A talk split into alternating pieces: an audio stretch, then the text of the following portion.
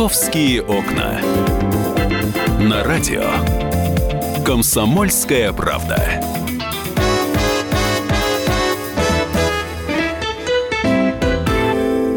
Здравствуйте! Начинается пятничный эфир программы «Московские окна». А сегодня 10 февраля. Я всех приветствую. Меня зовут Екатерина Шевцова. Ну что, морозы ушли из столичного региона. А Все у столицы потеплело. Вы знаете, есть э, такие особо внимательные граждане, которые пытаются увидеть, э, что нас ждет с вами э, в различных источниках в плане погоды. И вот, вы знаете, температура в среднем, ну, по крайней мере, вот по предварительным прогнозам, до конца месяца будет такой, знаете, минус 4, плюс 2, 1, 0. Ну, в общем, что-то такое вот не очень морозное. Из чего делают вывод глобальный. Все, зима уже постепенно уходит. Ну, я не знаю, уходит или не уходит. Столица сейчас минус 3 градуса. В Москве завтра тоже будет так я бы сказал, не морозно, от 2 до 5 градусов ниже 0, опять это будет ночью. Ну и в целом уже морозов действительно не ожидается. Ну, таких основательных морозов, чтобы 20 градусов и ниже. Вот. Э, ближайшие, я думаю, неделю мы обязательно свяжемся в следующую неделю с синоптиками и узнаем, какие у них есть э, прогнозы. Ну, по крайней мере, у них информация более точная. Но, знаете, нашим э, товарищам на велосипедах все ни по чем. Хотя, вы знаете, вот это у меня вызывает э, некое недоумение. Сегодня, 10 февраля, проходит акция на работу на велосипеде. Москва. Город будущего. Ну, где-то в ближайшем будущем я, конечно, представляю москвичей зимой, которые отправятся на работу на велосипедах. Но вот сегодня за все время следования а, от дома до работы я не увидела ни одного. А, не, я к ним нормально отношусь, я не показываю пальцем, не говорю, что он сумасшедший. Не-не-не, я к ним отношусь терпимо, нормально и с пониманием. Однако, мне кажется, странновато такие дни устраивать именно зимой. Вот, сегодня, а, я напоминаю, проходит э, на работу, день на работу на велосипеде. Это часть международной зимней акции. Вот, э, устроители хотят показать москвичам, насколько я понимаю, что в мегаполисе велосипед гораздо более эффективное и практичное средство передвижения, чем личный автомобиль. А, у меня некий скепсис есть. Э, я не знаю, меня, может быть, переубедит наш эксперт. У нас на связи Петр Дворянкин, вице-президент Федерации велоспорта Москвы, руководитель велосипедного движения «Русвелс». Петр, здравствуйте. Да, добрый день. Добрый день. Знаете, вот каждый год пытаются москвичей убедить. Летом москвичи убеждаются, осенью тоже, но зимой категорически отказываются. Вот пытаюсь я понять, может, отстать от них, а может уж как хотят, пусть так и ездят. Ну, вы знаете, тут э, стремиться убеждать, что велосипед от панацея от всех бед не совсем правильно. А, и, собственно говоря, основная задача акции, международной акции на работу на велосипеде зимой заключается в том, чтобы показать не то, что велосипед эффективнее, чем машина зимой, а просто показать, что велосипед это э, транспортное средство, которое может быть не только использовано весной, летом, осенью, но и даже зимой. Да, там есть разные, э, соответственно, нюансы, как то э, это погода на улице, количество снега и так далее. Но, как правило, если у человека не, небольшие расстояния, и там нету минус 30, минус 25 на улице, э, то это вполне доступный вид транспорта, в том числе и для москвичей. Скажите мне, пожалуйста, насколько действительно сегодня народ э, вот к этому призыву прислушался? То есть у вас есть информация о том, сколько сегодня граждан поехало все-таки на велосипеде? Просто когда велопарад проводится, я понимаю, там можно посчитать. Здесь сложнее немножко. Ну, может, вы по каким хэштегам их выделяете как-то вот э, в социальных сетях? Ну, вы знаете, на сайте международной организации, э, международной акции вот, на работу на велосипеде зимой, э, там, соответственно, можно зарегистрироваться, и ты когда регистрируешься, указываешь город, и, соответственно, там есть определенное э, соревнование между городами, где больше участников зарегистрировано. Э, на момент, ну, дальше мы понимаем, что не все, кто принимает участие в акции, не все зарегистрированы. Вот, и там на последний раз там момент поз, позавчера, э, когда еще вот не было там широкого освещения в СМИ по поводу акции, было более 100 человек. То есть реально я думаю, что сегодня там, э, там до тысячи человек из разных концов города, в разных концах города может, могут поехать. Тем более для зимнего времени года сейчас температура более чем теплая. Понятно, что это капля в море. Э, раньше-то этого не было. Скажите, пожалуйста, Петр, а когда вы официально, ну, сезон открываете, ну, массово, так скажем, да, потому что сейчас все-таки единица, а когда уже люди действительно готовы пересесть, когда вот такой идет массовый Ну, вы знаете, мы заезд? стараемся не проводить э, какие-то грани между сезоном и его отсутствием. Мы считаем, что вот сезон он есть всегда, есть просто теплый сезон и холодный сезон. Э, но вот ра- там граница теплым холодным сезоном, она пролегает в середине апреля приблизительно. Ну, понятно. Середина апреля, но более-менее, когда тепло уже. Ну что, удачи вам. Э, Я, Спасибо. конечно, спасибо большое, не э, готова пересесть на велосипед. Для меня это абсолютно невыполнимая задача. Но я уважаю тех людей, которые для себя такой выбор сделали. Петр Дворянкин был у нас на связи, вице-президент Федерации велоспорта Москвы, руководитель велосипедного движения «Русвелос». «Московские окна». Кстати, дорогие наши слушатели, а хоть кто-нибудь сегодня с утра видел хоть одного велосипедиста? Вот я сейчас к звукорежиссеру обращаюсь. Я понимаю, ты рано вышел, но, может, кто в 5 утра ехал, пробок нет. Нет, никого, да? Слушайте, ну я тоже никого не заметила. Ну ладно, что, удачи мужественным людям, которые сегодня поедут на велосипедах. Я все-таки, знаете, по привычке на машине, мне как-то комфортнее, когда снег, э, грязь, слякоть, э, чувствовать себя ну, в неком комфорте. Вот. Ну, таких умных, как я, тоже, в принципе, много. Но сегодня, кстати, загруженность дорог, она не самая большая, всего на четверочку мы оцениваем. Однако есть очень-очень-очень большая пробка. А, Потеряете в ней час. Простоите вы в ней порядка 15 километров по расстоянию, вот около часа времени потеряете. Поэтому сразу предупреждаю, что стоит намертво внутренняя сторона кольцевой э, МКАД от Липецкой улицы до Профсоюзной. Поэтому туда ни ногой, ни колесиком. На третьем кольце, ну, все более-менее нормально. Пока никаких особых пробок нет. Все самые известные, они, в общем-то, всегда в это время. Это внутренняя сторона трешки от Велозаводской улицы до улицы Ленинской Слобода. А И на внешней стороне пробочка от э, проспекта Мира до улицы Двинцев. Э, в центр, в общем-то, все трассы пока движутся в рабочем режиме. Есть небольшой затор на Кутузском проспекте в центр от Кременчугской улицы до Минской улицы. На шоссе «Энтузиаст» пробочка почему-то в сторону области от первой улицы «Энтузиаста» до проспекта Буденова. И на Ярославке пробка в сторону центра от улицы Сержанская до улицы Летчика Бабушкина. «Московские окна».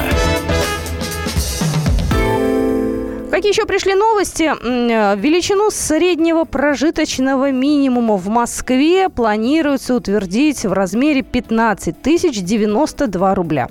Причем самое интересное, что прожиточный минимум в Москве уменьшился. Конечно, на такие несерьезные деньги. Хотя, вы знаете, 15 тысяч, если это ну, такая сумма вполне приличная, то 215 рублей это тоже, в общем-то, весомо. Э, Ну, в столичной мэрии говорят сейчас, э, что если городские власти, значит, утвердят этот документ, то это будет уже второй год подряд снижение данного показателя. Вот. э, Я, на самом деле, могу привести, ну, хотя бы некоторые цифры. Вот. э, Значит, э, 15 тысяч 307 тысяч рублей. Это был прожиточный минимум в третьем квартале 2016 года. Он был уменьшен по сравнению со вторым кварталом на 75 рублей. А, Для чего это нужно? Прожиточный минимум – это некая условная единица. Э, Это оценка потребительской корзины, плюс к этому обязательных платежей и сборов. Отталкиваясь от этой суммы, рассчитывают дотации малоимущим, социально незащищенным слоям. Ну, то есть, в общем-то, некая константа, ну, она не константа, ну, некоторая сумма вот такая, с которой оперируют э, наши социальные работники в том числе. Вот. Понятное дело, что для кого-то э, прожиточный минимум там меньше. Есть такие люди у нас в Москве, есть люди, кому и миллиона мало. В общем, все мы живем по-разному. А, какие у нас еще пришли инфо- новости? День Святого Валентина у нас скоро, на следующей неделе. И вот э, э, в парке Сокольники установили электроваленки. Причем они, э, электроваленки эти для влюбленных там можно как-то вместе пристроиться и сфотографироваться. Ну, я думаю, что об этом расскажет Оксана Фомина в афише. Афиша у нас начнется буквально через 45 минут, а я расскажу вам через пару минут хорошие новости. «Московские окна».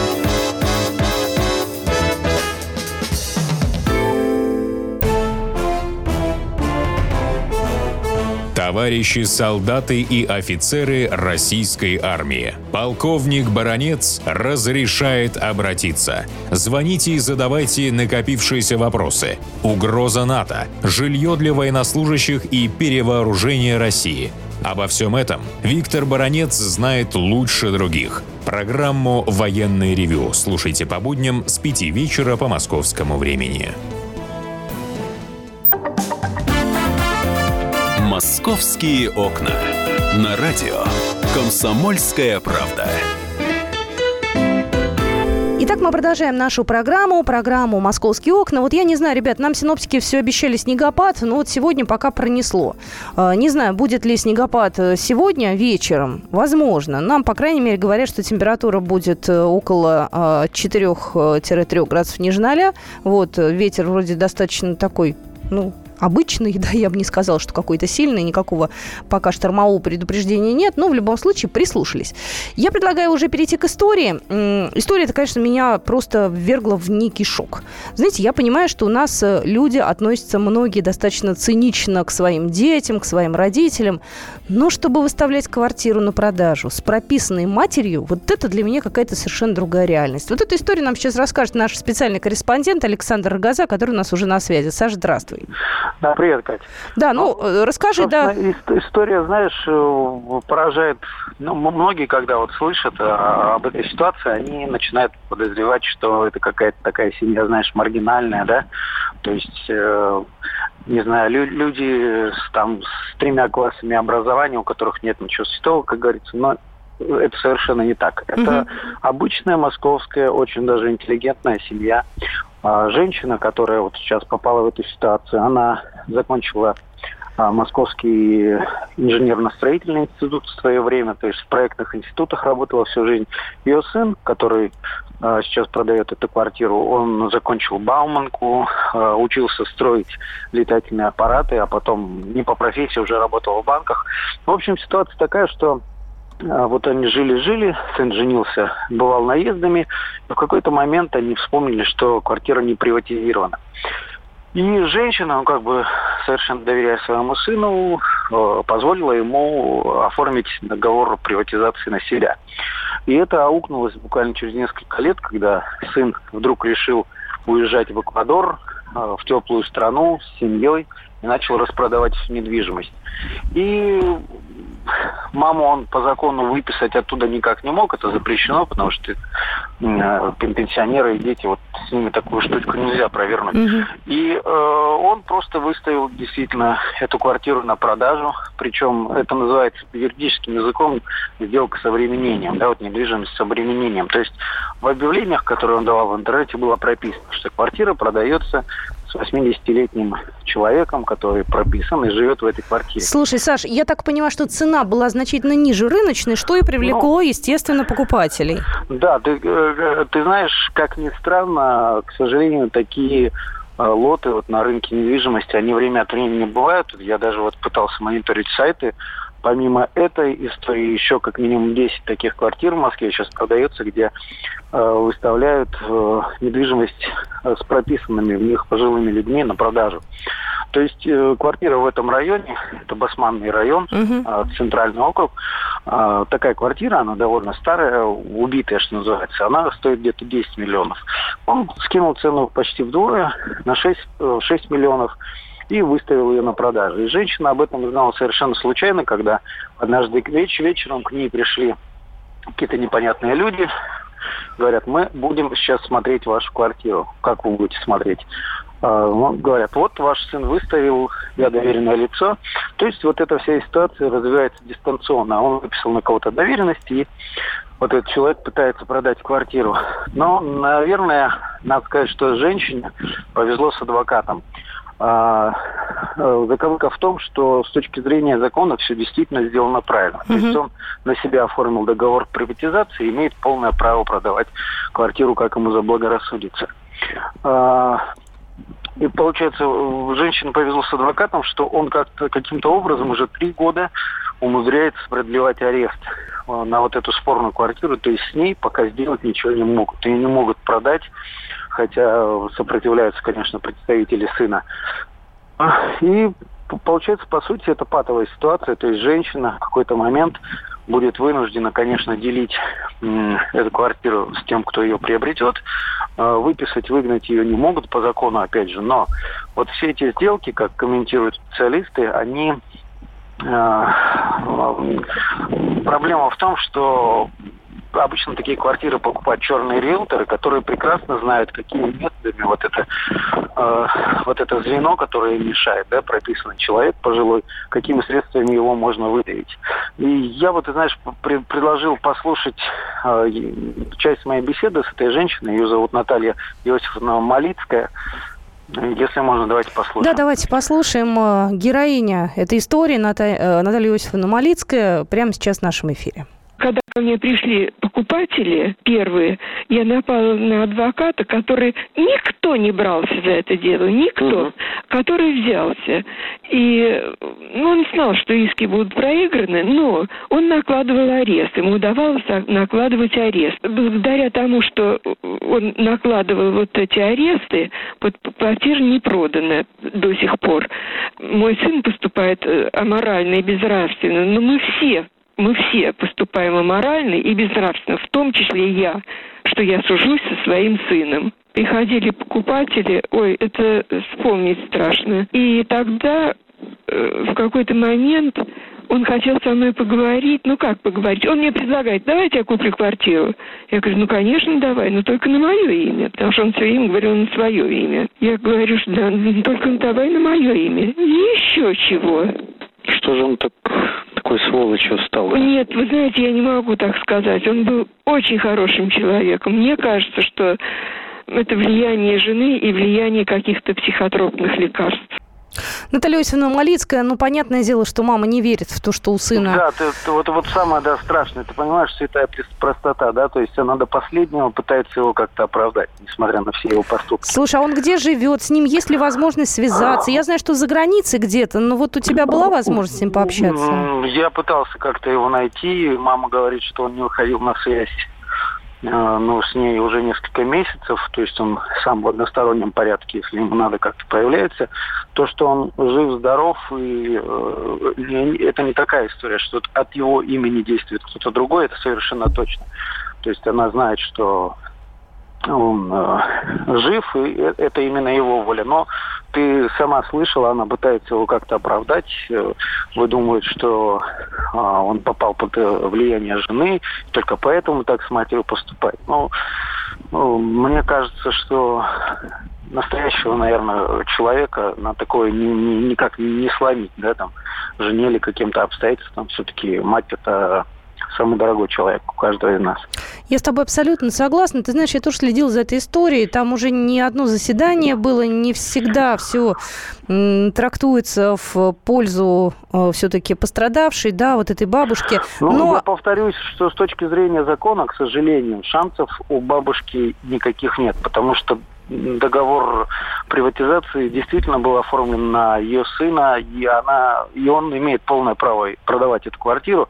То есть, ну, закон не может как-то квалифицировать нравственное да, поведение э, людей.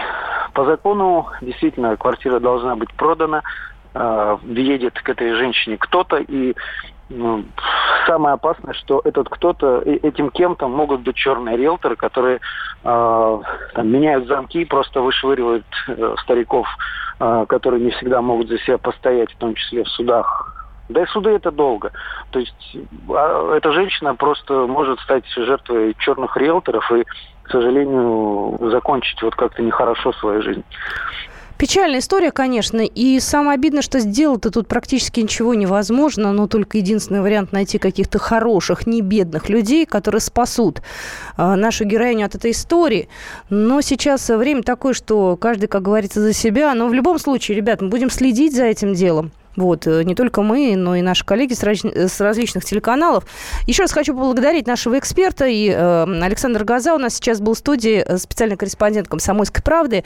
Э, подробности э, этой истории вы можете прочитать на нашем сайте kp.ru. Если, кстати, есть желание, вы можете прокомментировать номер эфирного телефона 8 800 200 ровно 9702 и 8 967 200 ровно 9702. Это номер нашего WhatsApp. Э, я вот, опять же, я не понимаю, что здесь можно сделать. Ну, правда, не понимаю понимаю, нам приходит сообщение, что законы нужно менять, если законы такие. Ну, как законы поменять?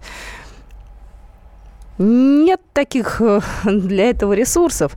Вот. А я думаю, мы еще разочек э, встретимся с нашими друзьями полицейскими к нам приходят э, представители полиции по четвергам.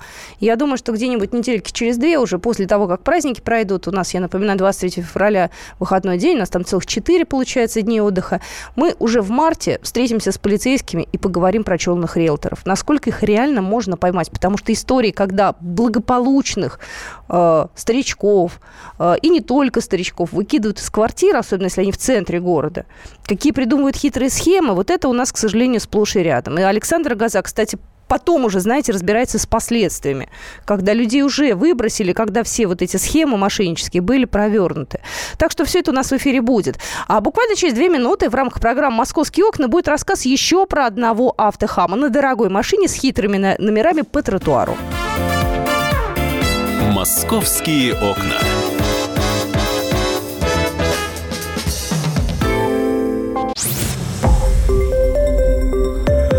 Радио «Комсомольская правда». Более сотни городов вещания и многомиллионная аудитория. Барнаул 106 и 8 FM. Эм. Вологда 99 и 2 FM. Эм. Иркутск 91 и 5 FM. Эм. Москва 97 и 2 FM. Слушаем всей страной. «Московские окна». На радио «Комсомольская правда». Половина двенадцатого в Москве. Я Екатерина Шевцова. Я предлагаю вам обсудить в московских окнах э, вот какую тему. История произошла вчера вечером. Один молодой человек по имени Константин выложил эту историю в Твиттере. А, значит, э, э, следующие слова были написаны к посту в сопровождении. Друзья, на меня сейчас на Малой Дмитровке напал мужчина из машины номера АМР, катающийся по тротуарам. Ну, выглядит это действительно достаточно неприятно. На тротуаре стоит автомобиль Toyota с красивыми номерами а, и э, молодой человек э, по имени Константин.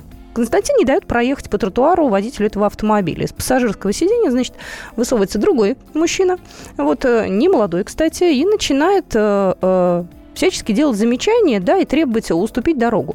Вот. Константин не уходит, история на этом заканчивается. Вот вчера Константин выложил это видео в социальных сетях, вот. Ну и дальше уже пошла такая волна расследований. Вот. Люди достаточно эмоционально пишут в адрес водителя и пассажира этого автомобиля. Вот. Но вообще тенденция кататься по тротуару, она меня, честно говоря, немножко уже а, это что злит? Вы понимаете, для меня это какая-то другая реальность. Потому что начали проводить расследование. Значит, э, якобы это автомобиль директора театра Ленком Марка Варшавера. Вот, в свою очередь, он опровергает обвинение в свой адрес, но номер автомобиля виден хорошо.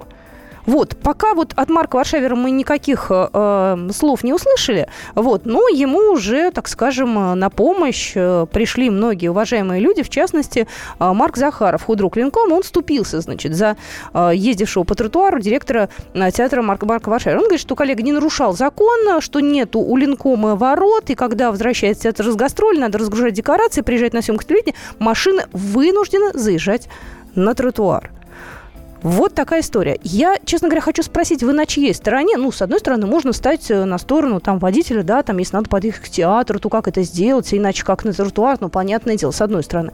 С другой стороны, я себя тоже вот к пешеходам причисляю, когда я иду по э, тротуару, почему мне навстречу едет автомобиль, когда я ему не уступаю дорогу, на меня начинают с руганью кидаться люди оттуда. Для меня, конечно, э, в этой ситуации однозначно, вот по моим личным ощущениям, виноват водитель автомобиля и пассажир. То есть это вообще за гранью добра и зла, это нарушение нарушение все-таки правил дорожного движения, ну и чисто эмоционально это тоже не очень хорошо. А, у нас есть э, несколько минут для того, чтобы эту историю обсудить. А, я приветствую Петра Шкуматова, координатора общества «Синие ведерки». Петр, здравствуйте. Петр, я вас приветствую. Сейчас попробуем еще раз связаться. Я еще раз напоминаю, вы можете высказать свою позицию. Номер эфирного телефона 8 800 200 ровно 9702. А, сейчас вот на данный момент, если мы говорим о законе, то полиция проверяет, естественно, действия водителя с номерами АМР. Вот об этом сообщили в пресс-службе столичной госавтоинспекции. Вот сейчас проходит проверка, так что если были нарушения ПДД этого автомобиля, то, соответственно, тогда будет выписан штраф. Вот, если нет, то нет. Э, по данным из открытых источников, автомобиль, как говорят, был э, замечен в нарушениях правил дорожного движения, в частности, э, выезде на трамвайные пути и проезде под знак э, «Въезд запрещен». Вот, ну, в общем, вот такая вот история была. Вот, но, собственно говоря, Петр Шкуматов уже у нас на связи. Теперь все хорошо. Петр, здравствуйте. Да, добрый день. Добрый день. Да, Петр, ну вот вы историю эту знаете, да, вчера наверняка тоже Конечно. и комментарии видели. Я все-таки пытаюсь понять, кто же был тот человек, который хамил э, молодому человеку Константину, который является, ну, давайте, потерпевшим в этой истории? Э, слушайте, ну, э, это довольно пока загадочная личность, но мне кажется, тут, знаете, надо немножко по-другому посмотреть на происходящее. Вы очень правильно поставили вопрос, потому что Э, движение по тротуару, э, оно далеко не всегда является, ну, скажем, оно всегда является нарушением, это я подчеркнул сразу, угу. но оно далеко не всегда является признаком хамства. Вот эм, э, если вообще, в принципе, кто-то был э, около театра Ленком, наверняка видел, э, там довольно часто около входа стоят газели. И они э, вообще перегораживают движение пешеходов, э, ну, потому что э, они большие по габаритам. Uh-huh. Я э, как-то, ну, давно уже не э, привязываясь к этому случаю, я тогда еще даже не знал, что он произойдет, uh-huh. э, разговаривал с водителем «Газели», который там что-то разгружался. И он мне поведал такую, э, такую э, ну, открыл глаза, можно сказать, что у Ленкома нету, вообще физически нету подъезда, э, возможности для подъезда автотранспорта. Там нету внутреннего двора, туда нельзя заехать, э, разгрузиться. Все происходит через э, тротуар.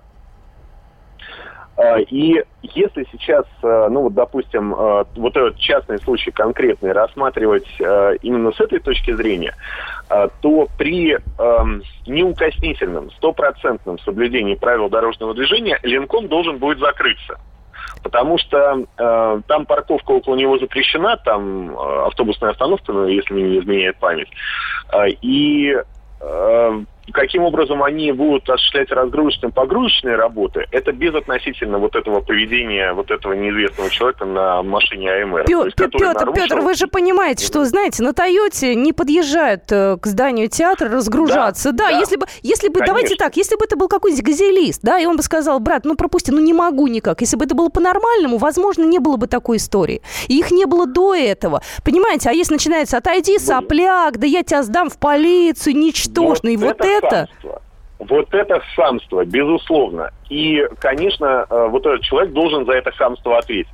Но здесь же все-таки надо посмотреть на эту историю э, с другого ракурса, правильно ведь? То есть э, ведь и газелист вежливый, и эм, э, хам на се- номерах э, АМР, да, на э, машине Land Cruiser, они оба одинаково нарушают правила дорожного движения, да, правильно? Да, да, конечно. То есть, э, и все они должны понести соответствующее наказание. Но э, у меня возникает вопрос прежде всего к городским властям в данной истории. А э, почему вот за столько лет э, не было сделано ничего для того, чтобы э, театры, Э, это, между прочим, мировой известности театр. Ну, что, что, чтобы театр получил свой вес. Спасибо большое, Петр. Извините, что я перебиваю, у нас просто время поджимает. Давайте так, мы подождем понедельника, узнаем развитие этой истории, обязательно вам расскажем подробности, кто сидел, кто хамил, и как теперь театр будет разбираться с своим подъездом. «Московские окна».